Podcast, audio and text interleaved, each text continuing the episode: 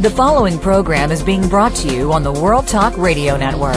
For more information about our network and to check out additional show hosts and topics of interest, please visit worldtalkradio.com. The World Talk Radio Network, where the world comes to talk. The views and ideas expressed on the following program are strictly those of the host or guests and do not necessarily reflect the views and ideas held by the World Talk Radio Network, its staff, and management.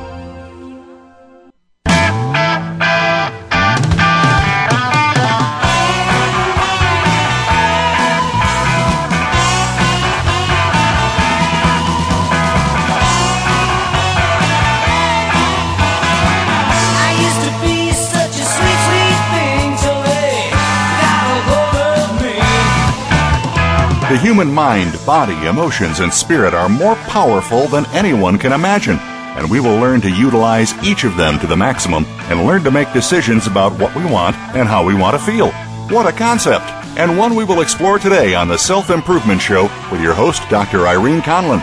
On our program, we'll address who you are, why you're here on this planet, how to go within, how to come to know what you believe, and why. Now, here's your host, Dr. Irene Conlon. Welcome to the Self Improvement Show. We're here, as you know, to have a good time to talk about how we can do and be better and have a happier life. I broadcast from sunny Arizona in the United States, and I'd love to hear where you are. And if you'd like to call in during the show, the number is 866 613 1612. And I think when you hear our guest, you'd like to call in. Our theme song, as you know, is No More Mr. Nice Guy with Alice Cooper. We have that song for two reasons. The first and most important is that when you really start taking care of yourself, when you start taking your power back and you learn that it's really okay to say no, some people get a little out of joint about it and it's okay. They might think for a while that you're not such a nice guy, but they'll come back around when they see that you are getting happier all the time. The other reason that is Alice Cooper is one of the nicest guys in town. He's about to be inducted into the Rock and Roll Hall of Fame, and we congratulate him and again invite him to the show. We're looking for sponsors who would like to have some exposure on this show and on the Self Improvement blog. We believe in shameless promotion of our sponsors and our guests.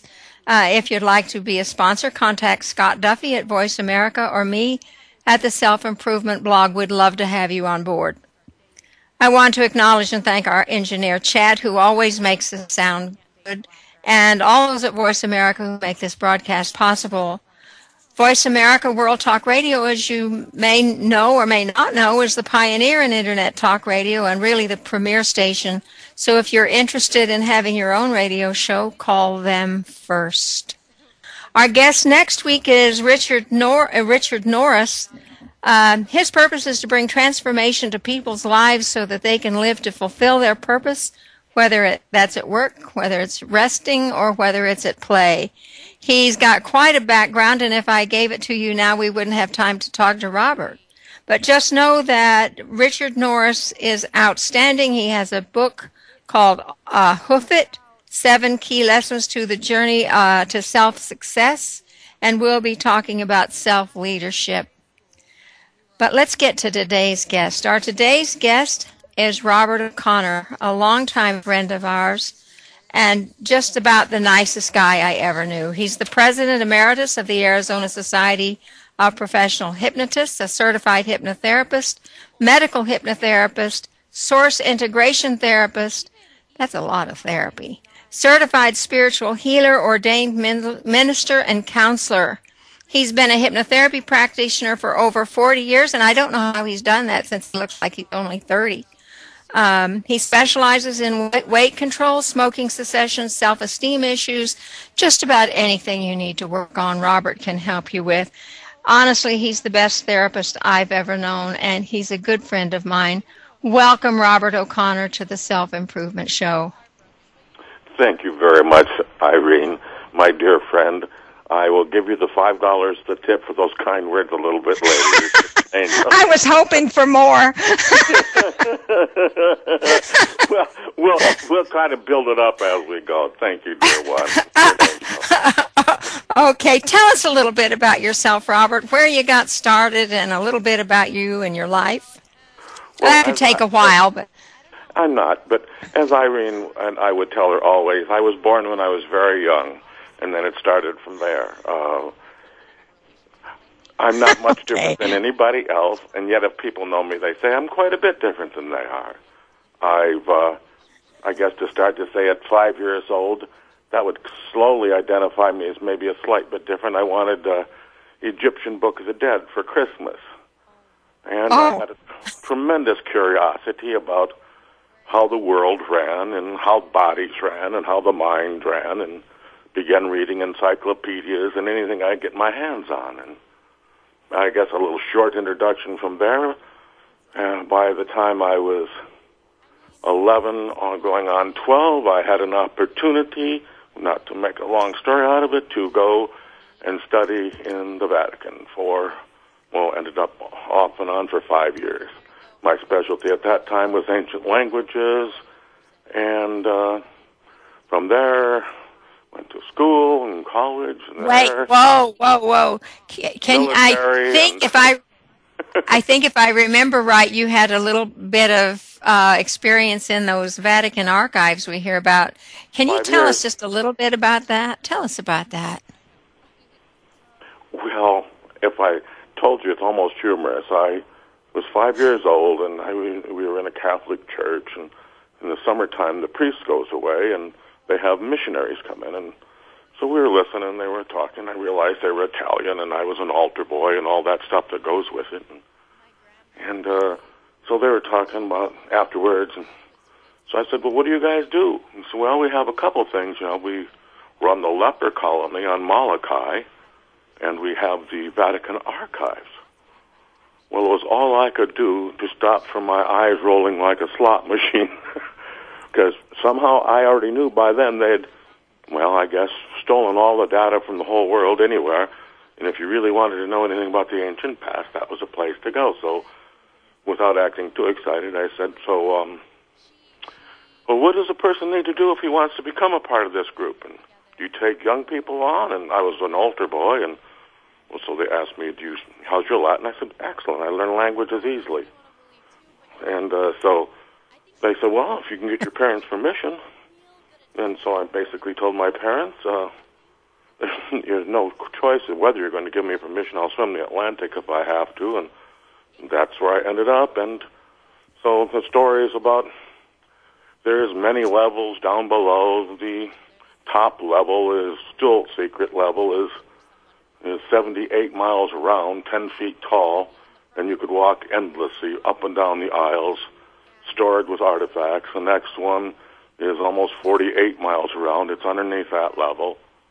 And the next one underneath that is um, almost um, 38 miles around. So you cannot imagine how much information is stored there.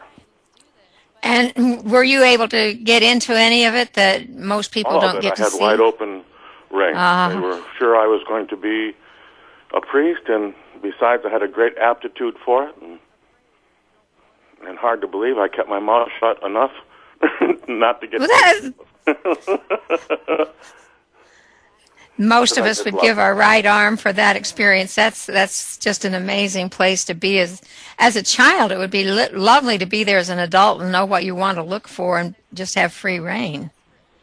Well, there was recently a dear friend of mine had died, a father, Charlie, that most people know. He's been on all kinds of shows. He's written several books, and it was funny when somebody introduced me to a class here locally, and and or somebody said this Father Charlie. I don't know Father Charlie. I didn't know him as Father Charlie.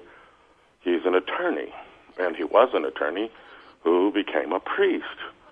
Now, if I'm 64, he's considerably older than me.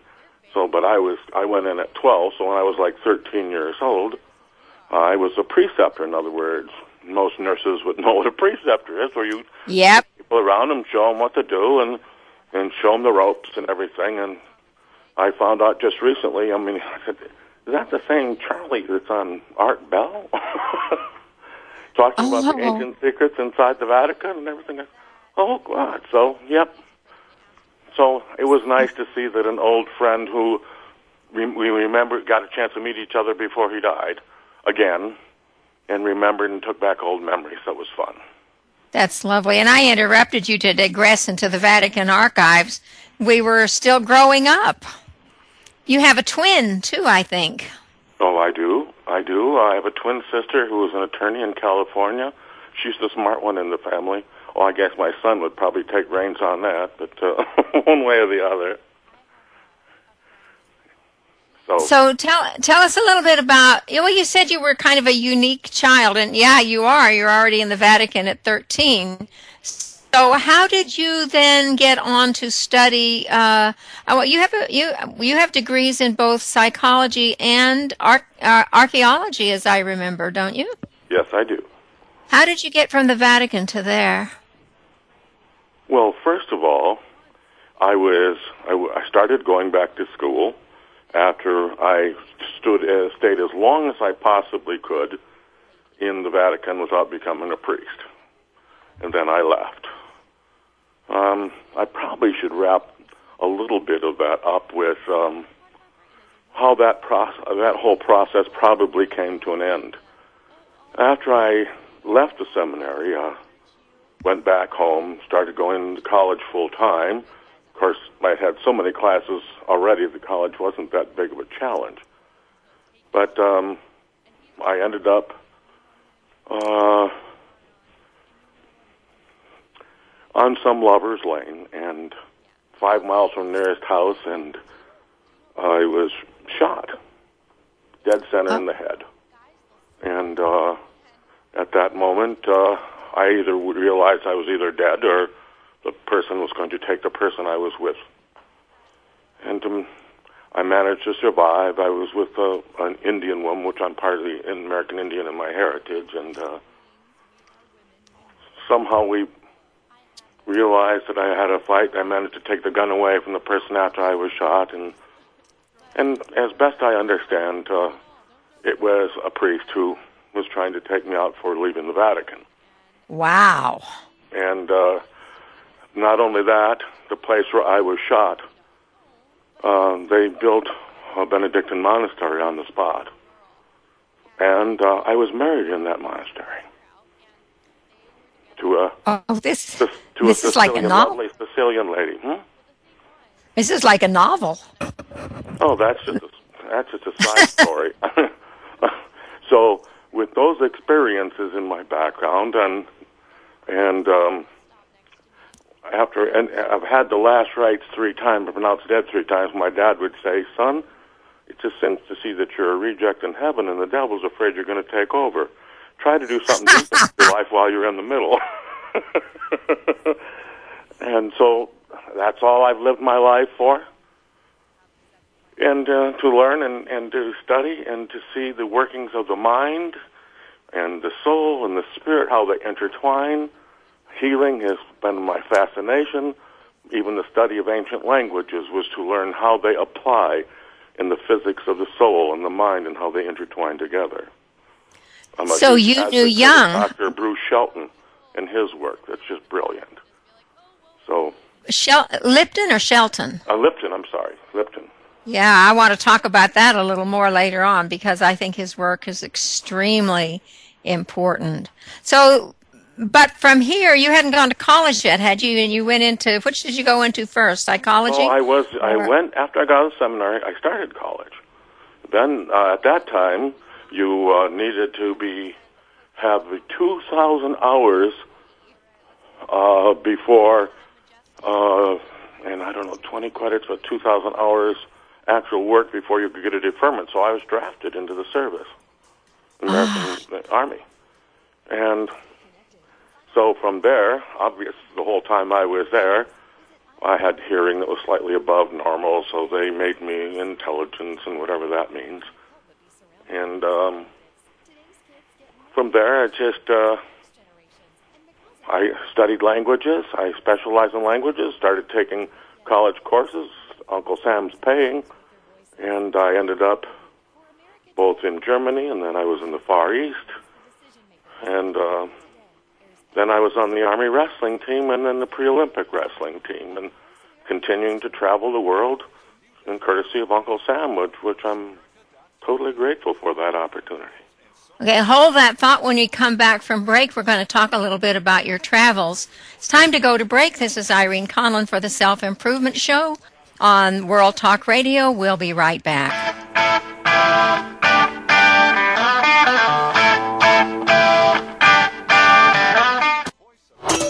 You don't have to stay linked to your desktop or laptop. Take World Talk Radio on the go and listen anywhere. Get our mobile app for iPhone, Blackberry, or Android at the Apple iTunes App Store, Blackberry App World, or Android Market.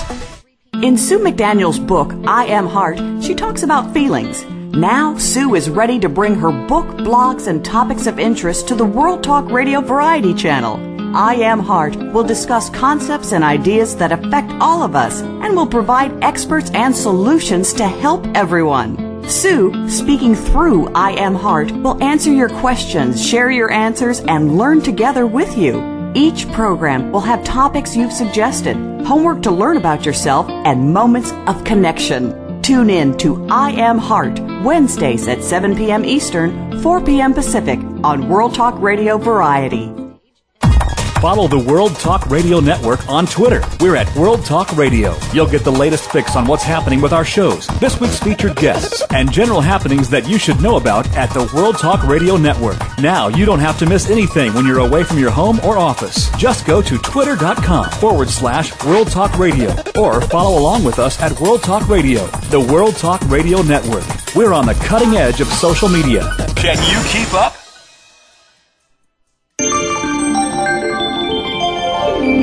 You're listening to the World Talk Radio Variety Channel.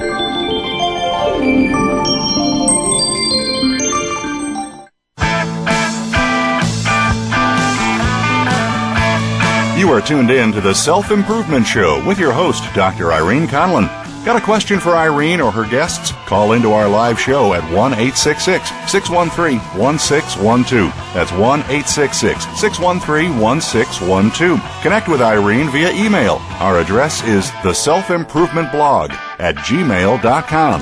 Now, let's get back to the Self Improvement Show. Here again is Dr. Irene Conlon.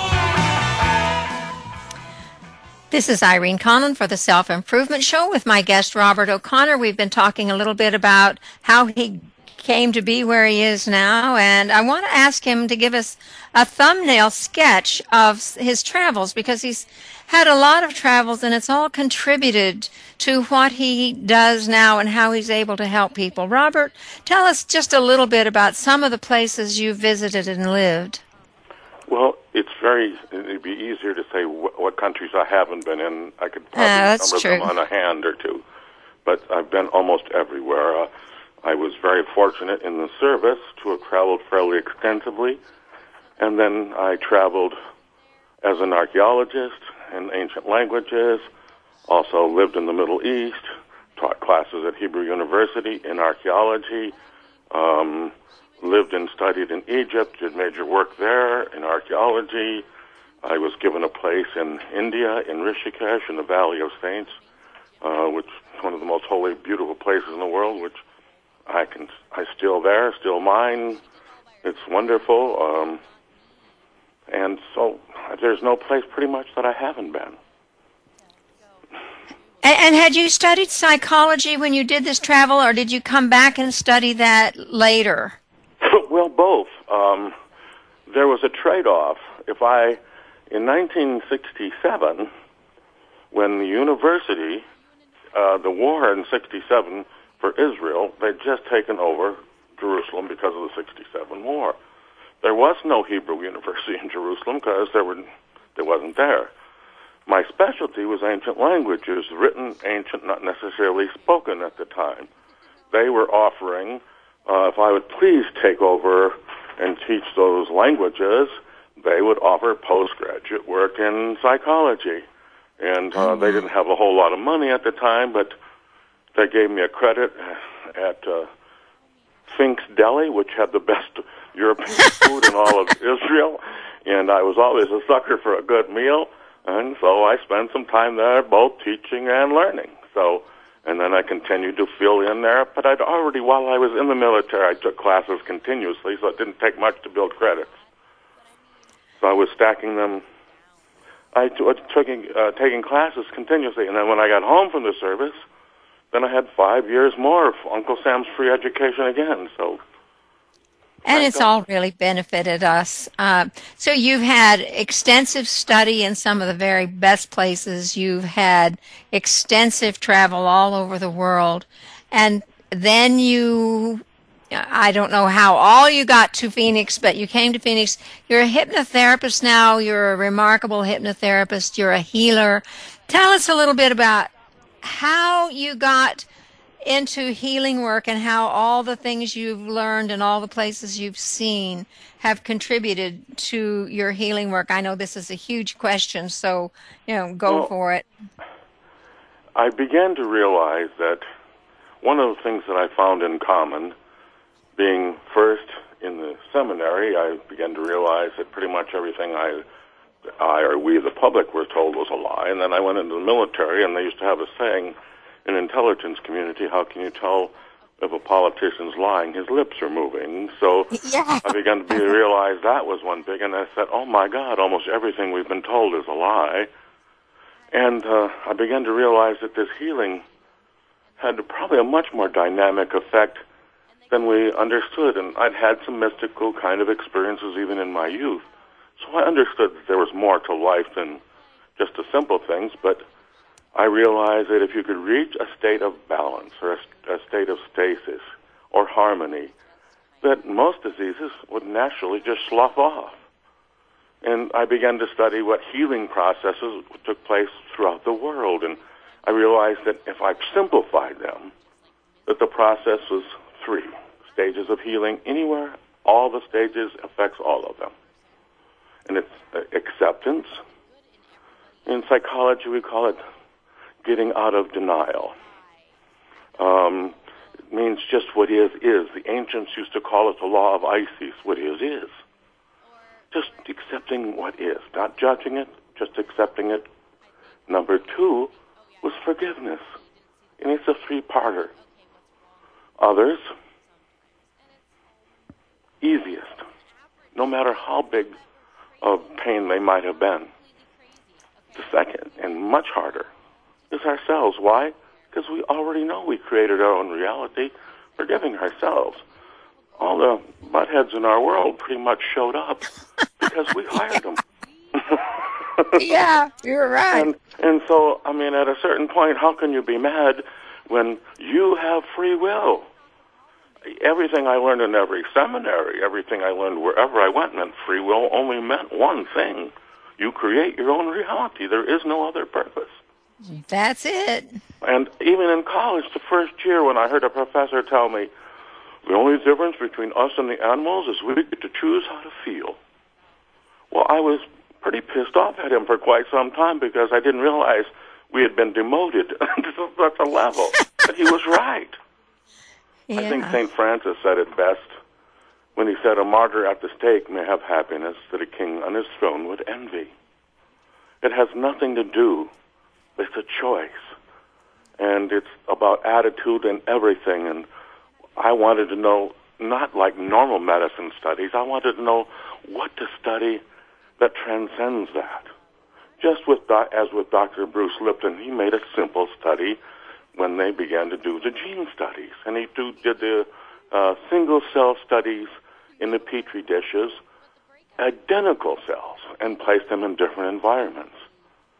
And at that moment, history had changed because they realized the environment that these cells were in had a radical impact on how they developed. And so, how, do, how does a person focus that part into a real transformational process inside has been my study for quite some time. Acceptance, forgiveness, and I used to have to add for them the third part of forgiveness is of God for the spiritual people because whether they admit it or not, they got extremely angry with God because when they were in that terrible spot, they prayed and nobody showed up. Yep. And then the last part, and this is the critical part of healing, oh, and it's it's gratitude. And not the gratitude for the nice and wonderful things and the good friends and good meals. I mean gratitude for the worst painful experience of your life. Why? It's very simple.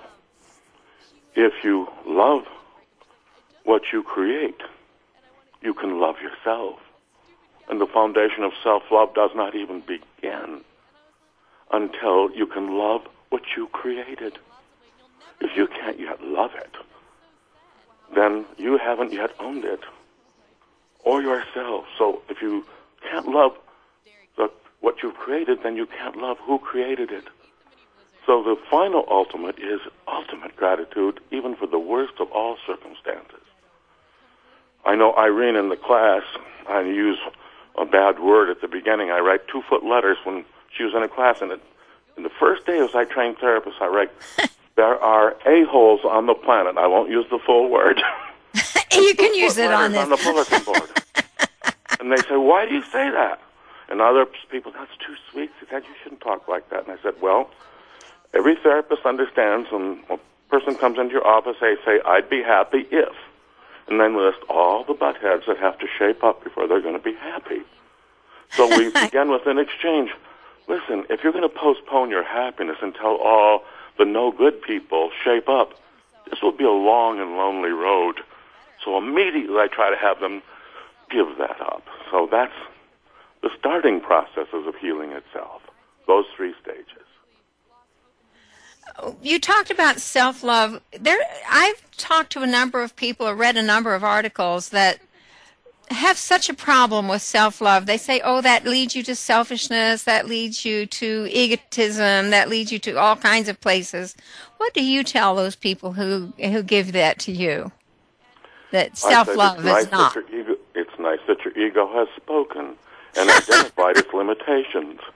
Yes, of course, the ego has a limitation. It's fear of its existence, and um, I guess the ego, in almost a spiritual or biblical sense, could be called the mind, or in a religious sense, Moses. If you actually took the word Moses everywhere you saw it in the Bible and put mind, you'd say, "Oh my God, mind interesting. lets us yeah. know we're in darkness." Mind begins to say, "Oh my God, we need to get free." Mind will take us out of the dark land, but as the whole story goes, mind Moses never entered the promised land. Mind No. cannot. Ego cannot enter the promised land. It can only see what was, not what yet can be. And and for those really stickler scientists who, well, if you can't measure it and you can't weigh it and you it doesn't exist. And I said, oh, that's wonderful. How much does your wife love you? How much do you love her? How smart was Einstein? I want a measurement. I want lineage. I want weight. Well, you can't measure any of those things because the most important things in this whole universe cannot be measured. They're immeasurable. And science just becomes frail in its face at that moment. Oh, well, Yeah. uh, don't tell your wife that she doesn't love you because you can't measure it. I wouldn't go home if I was you. Yeah, that that Yeah, would be have a lot of friends in the wife department of Yes. scientists. you yes, brought them you back to the past. I find it interesting that the scientists are discovering now what the mystics have known all along. I just find it incredibly fascinating to to watch them as they're unfolding some of the things they're finding, you know, like the things Bruce Lipton and Candace Pert, and you know some Oh. of them about how we function. Well, it's just such a radical change on everything that we believe. And it's it's a difficult challenge.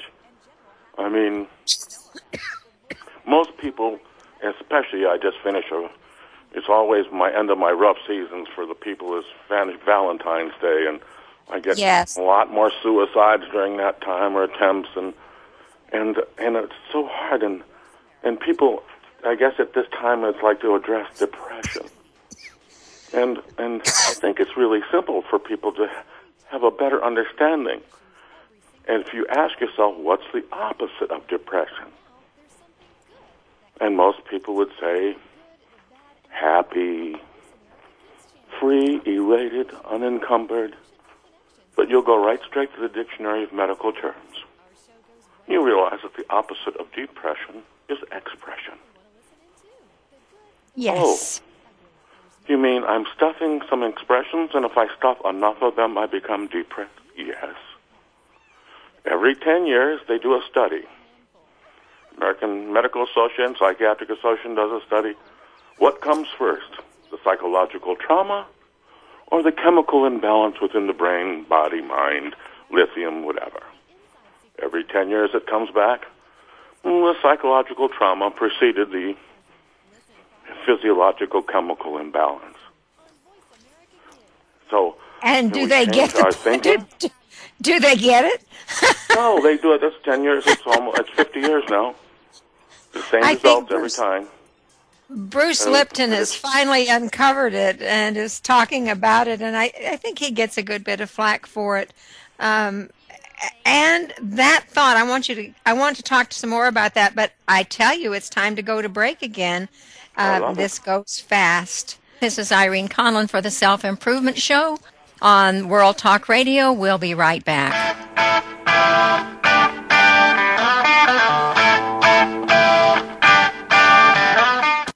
Find out what's happening on the World Talk Radio Network. Find out about new shows, featured guests, and what's up this week.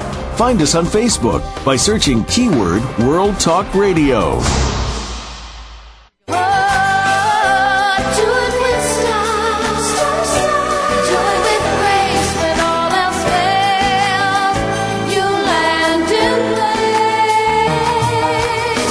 To succeed in life today, you have to respond well to change and be willing to take chances. On Star Style, Be the Star You Are, the Oprah of the airwaves, Cynthia Bryan, and her sidekick, daughter Heather Brittany, deliver lessons of success spanning the generations with live interviews with trailblazers, authors, and experts. Join Cynthia Bryan and Heather Brittany on the Power Hour, Star Style, Be the Star You Are, every Thursday from 3 to 4 p.m. Pacific, 6 to 7 p.m. Eastern on World Talk Variety. For positive, uplifting, life changing talk radio, it's Star Style. Be the star you are.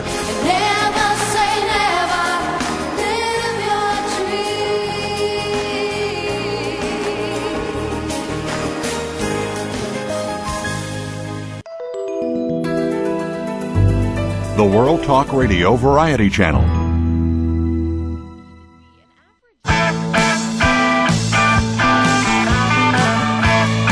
Are tuned in to the Self Improvement Show with your host, Dr. Irene Conlon. Got a question for Irene or her guests? Call into our live show at 1 866 613 1612. That's 1 866 613 1612. Connect with Irene via email. Our address is the self improvement blog at gmail.com. Now, let's get back to the Self Improvement Show. Here again is Dr. Irene Conlon. Welcome back to the Self Improvement Show. This is Irene Conlon with my guest Robert O'Connor. We've been talking about the three stages of healing uh, acceptance, forgiveness, and gratitude. And I'd like to talk a little more, Robert, about forgiveness. I heard a prominent radio personality say that forgiveness, you shouldn't forgive anybody until they are really sorry and they've asked for your forgiveness. Respond to that idea.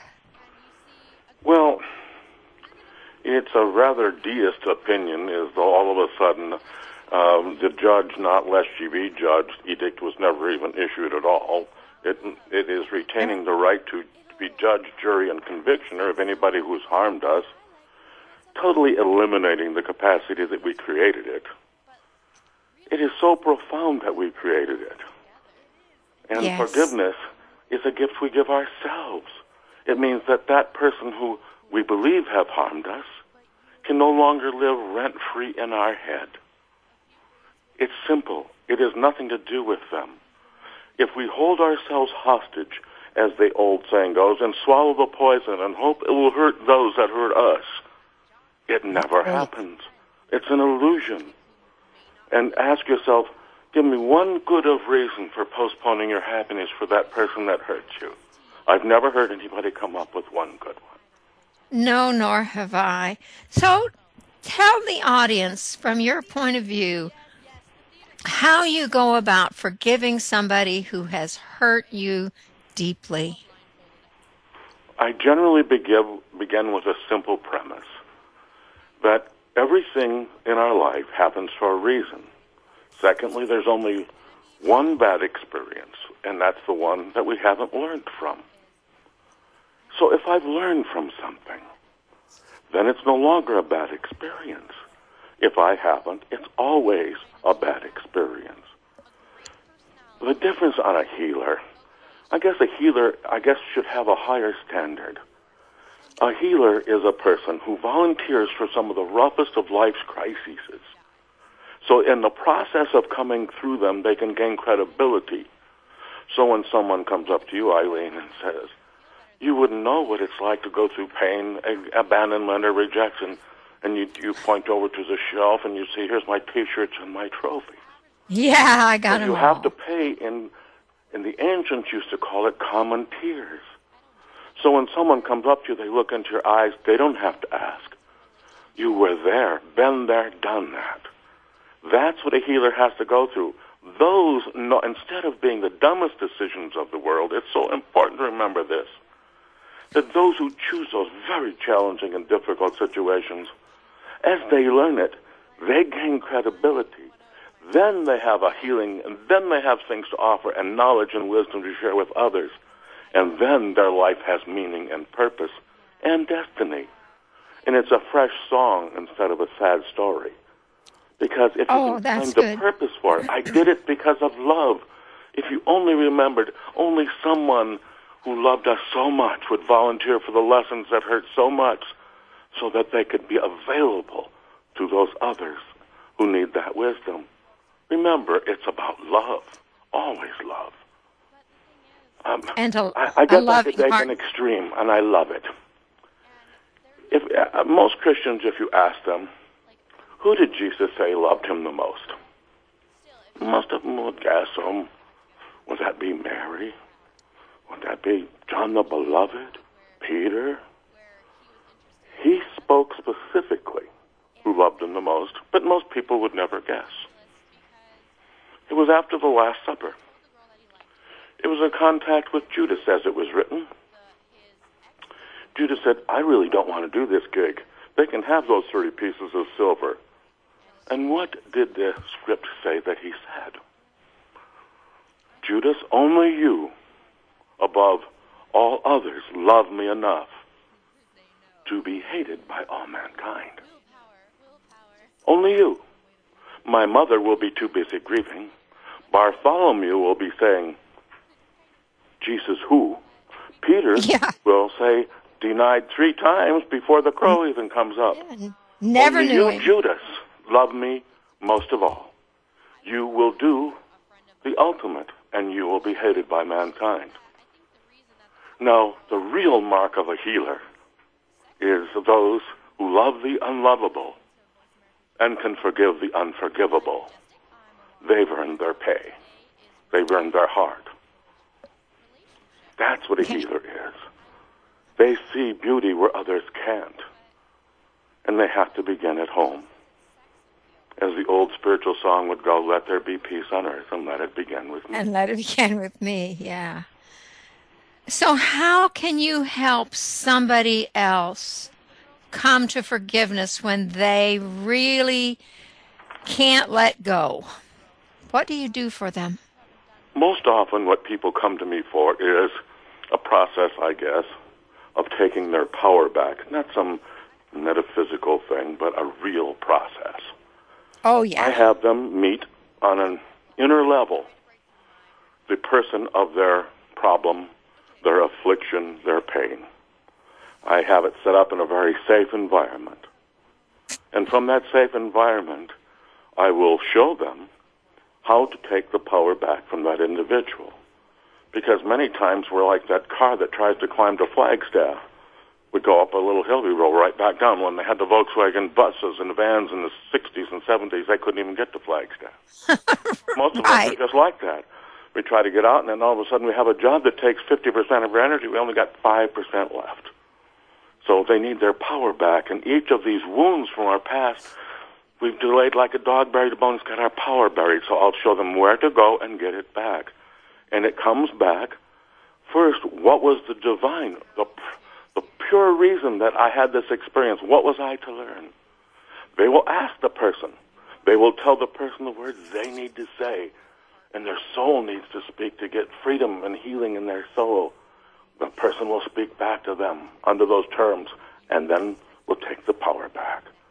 Once they see that it was an opportunity instead of a crisis, it's the whole difference of night and day. Remember, the difference between crisis and opportunity is uh, is none. In the Orient, yeah. the word for crisis and opportunity is the same. Same word. And and uh, Winston Churchill probably said it the best. And the big speakers in World War II, he said, "Your crisis is my opportunity.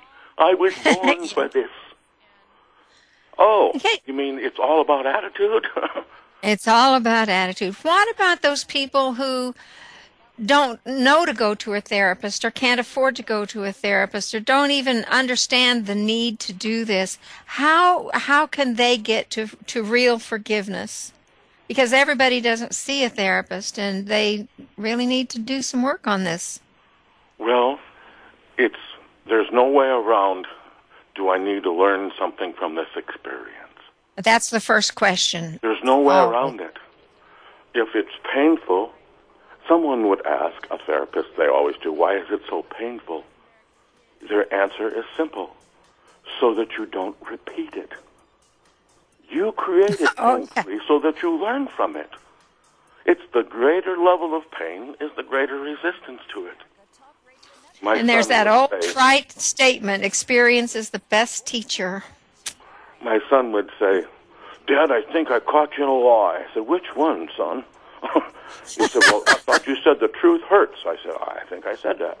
I thought you. I also heard you say the truth will set you free. Now, there, one of them can't be true. I said, "Now, the truth hurts if you resist it. It will set you free if you embrace it. The truth is the same. Attitude is what changes. And so, it's the same with all things. Love and pain. There's no pain associated with love. Never has been. Selfishness is the pain that we call love, and that's not even love. Remember, love is only unconditional love. There's no other kind of love. It's all unconditional love. Anything else we have fun little names for codependency, personality disorders. We have all kinds of fun things. yeah. You know, codependent, but we don't humor ourselves by thinking it's unconditional love. If you ask all of these people who can't forgive, well, do you think that person should suffer more? They'd say yes. Well, guess what? You get to hold yourself in pain until you think they need to be let go. Yep. Or as my old teacher would say, only wish for others what you want for yourself. So I better start wishing wonderful things to all people. oh, yes. Oh, yes.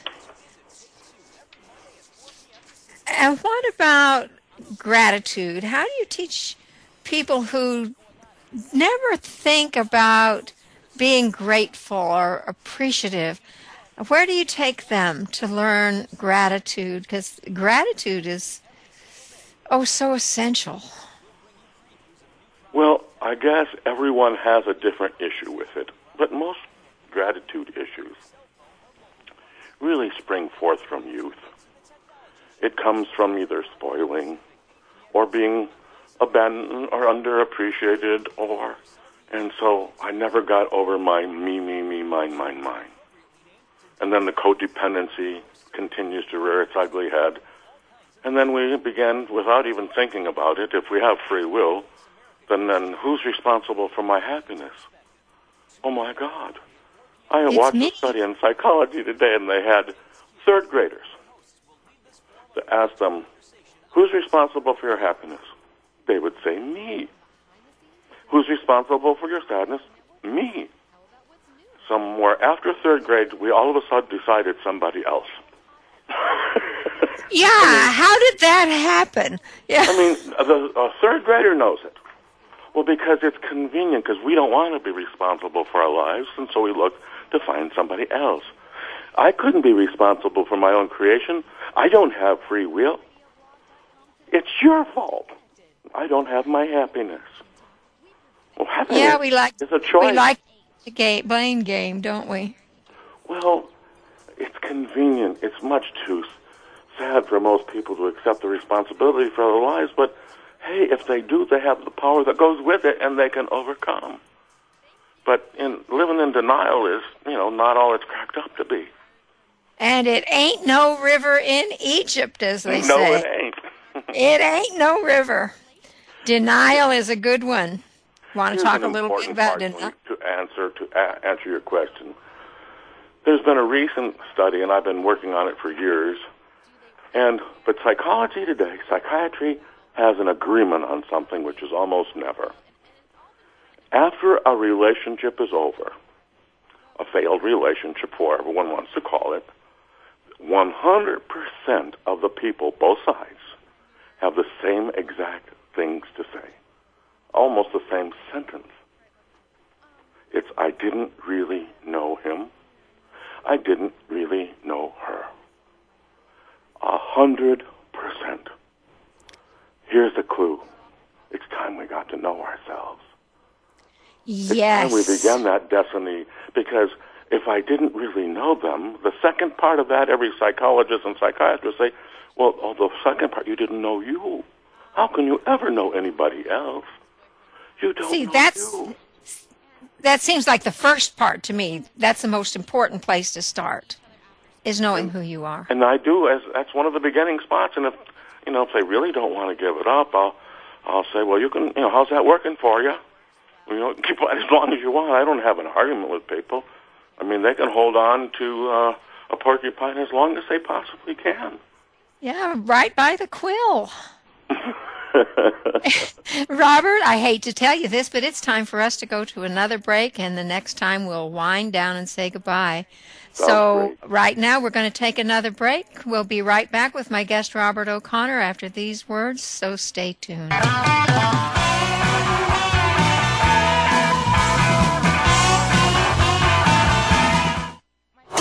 Now you don't have to stay linked to your desktop or laptop. Take World Talk Radio on the go and listen anywhere. Get our mobile app for iPhone, Blackberry, or Android at the Apple iTunes App Store, Blackberry App World, or Android Market. Are you looking for tips, tricks, secrets, and techniques that you can use anywhere, anytime, on virtually any problem? Tune in to Magic at Your Fingertips with EFT virtuoso Teresa Bolin. You are a divine manifestation of love and light. Take back control of your life and create the life that you want using EFT, emotional freedom techniques. You'll overcome the obstacles that stand in the way of living your heart's desire. Magic at Your Fingertips airs live at 6 a.m. U.S. Pacific Time, 9 a.m. Eastern, and 10 p.m. in Japan on the World Talk Radio Variety Channel. We all lead busy lives, and sometimes we think we can't take care of our health. We battle food addictions, time restrictions, and media conflictions when it comes to our health. Now, you can tune in to the Dare to Be Healthy show with host Alia Almoayed. Good health comes to those who dare to take the leap into the amazing world of natural healing. Find out what it's like to look and feel great and finally live your life to its maximum potential. Let Alia and her guests show you how. Dare to Be Healthy is broadcast live Mondays at 11 a.m. U.S. Pacific Time on the World Talk Radio Variety Channel. Listen. Listen. The world is talking. The World Talk Radio Variety Channel.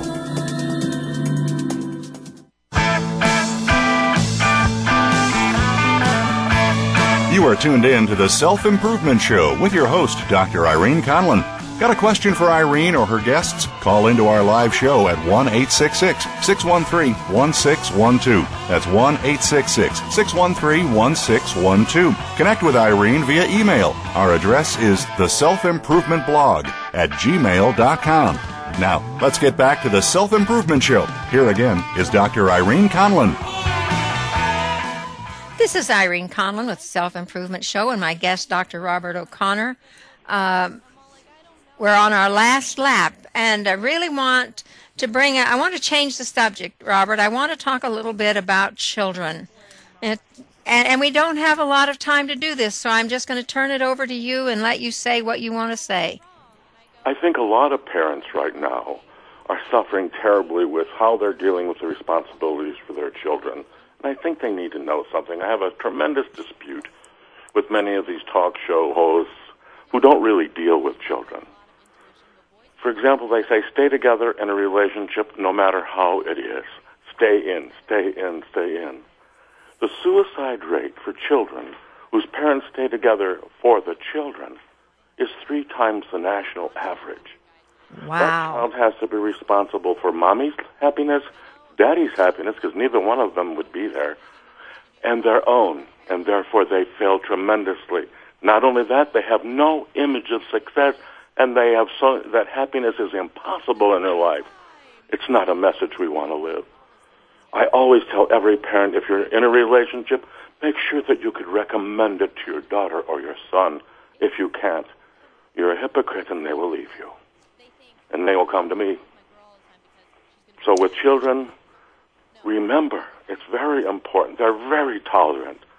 But be straight up with them. You know, if you're staying together for them, did you ever stop and think that now they're responsible for your happiness? What a oh, world they're we've arrived at. yeah. The children are last. They're so wise, and they know. It's oh, they always confusing. know. I always tease They people. always know. Give me five minutes with your kids, and you don't. Neither one of the parents need to come in. I'll give you the whole psychological breakdown on everybody.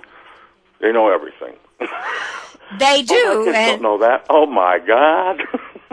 I've learned so much from my grandson. He teaches me about wisdom every day. It's quite amazing what they know. He's seven now, and oh my goodness, it's quite amazing. One last question. Yes. What, Robert, what do you think are the greatest roadblocks to happiness for most people today? Listening to other people's opinions, especially about who you are. I mean, the biggest roadblock, obviously, is fear. I guess I'll Oh. wrap it up really simply with this. I had a, a soldier in my office, just came in from Iraq yesterday, and he said, so, well, fear is my biggest question. I said, okay, good. I said, are you afraid to go backwards? He said, oh, yes. Are you afraid to stay where you're at? Yes. Are you afraid to go forward? Absolutely. I said, well, you've got it, all the bases covered, past, present, and future. Fear is out of the question. It is no longer part of a tool in your repertoire. He just stood there dumb because he has no purpose for fear anymore. Fear is out of the question. All time zones are covered, and most people are afraid to stay where they're at, are afraid to go backwards, and afraid to go forward, and love is the only way out. Love And- is the way out. How do you get him there? Well, you had to find something to love. I have him go to the mirror. First, I introduce him to his own self, his own source, his own God self. And then when he goes to the mirror, he winks and he says, What's there not to love like a good Jewish mother? Until he can see that there's nothing not to love. A little practice. Everybody can get over that hump. Everybody can get over the hump. Um, sometimes using hypnosis, it seems almost miraculous when you see results that you get. Um, we have time if, if you can share with us maybe the most memorable story without revealing anything about the person, some Oh, I can that. even reveal his name. That's Matt, and if you're, I don't know if you ever will listen. Briefly, briefly, I had him as a eight-year-old. He was never going to be in school. Things were not working. Could you mainstream him? And we finally got to eighth grade. Oh God, I, don't- I can't believe it. He's got more psychological disorders than you can shake a stick at. And finally made it to high school. And about a year after high school, I got a call all that stuff you worked on, you better get to the hospital. He's at uh, at the St. Joe's ICU. He's been toe tagged and pronounced dead. oh, Get over there if you could, please. You know how much we loved you, and so I ran over there and I looked around and I looked and I said, "Is that a nurse I recognize? Is that Pam I am? Are you in charge of the ICU? Didn't I help you with your exams, your boards?" Yes. I said, "Well, then just walk away because I'm going to be doing something you haven't seen before." He's already toe tagged, dead, flatlined. He's still hooked up. And uh, I took to mom and dad and I said, "Look, you thought he would never have any friends. He's got a half a dozen here, and these half a dozen friends are ready to give up their blood, their organs, anything. So his whether his success is already over. Now, you sweetie, soft-hearted people, get out of the way." I grabbed him by both sides of the head and I looked at him and I said, "You little shit." I said, we worked our tail off to get you this spot. And the men here are going out to have a porterhouse. Then I uh, deleted expletive. And all of a sudden, the line started going boom, boom, boom, boom, boom, boom. Well, um, they told me, oh no, every bone in his body's broken, his head's scratched.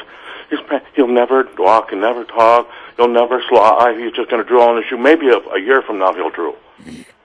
Two weeks later, he was in my office with a cane.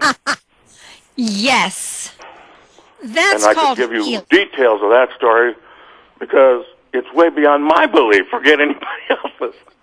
But And there the are power of- the mind to interfere and intercede with another one. And Oh, it came from. the power of the mind is so vast. And we've come to the end of this show because time is not so vast when you have an hour.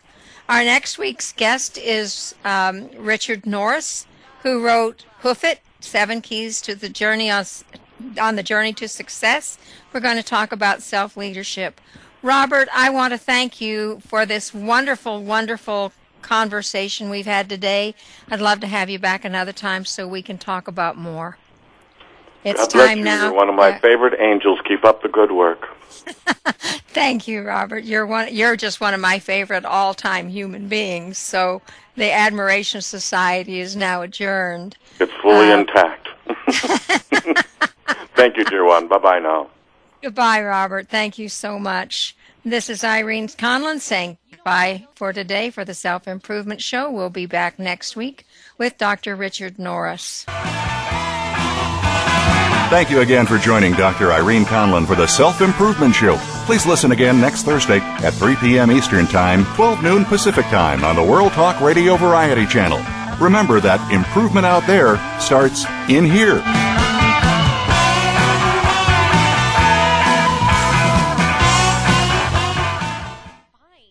Thanks again for listening to the preceding program brought to you on the World Talk Radio Network. For more information about our network and to check out additional show hosts and topics of interest, please visit worldtalkradio.com. The World Talk Radio Network, where the world comes to talk. The views and ideas expressed on the preceding program are strictly those of the hosts or guests and do not necessarily reflect the views and ideas held by the World Talk Radio Network, its staff, and management.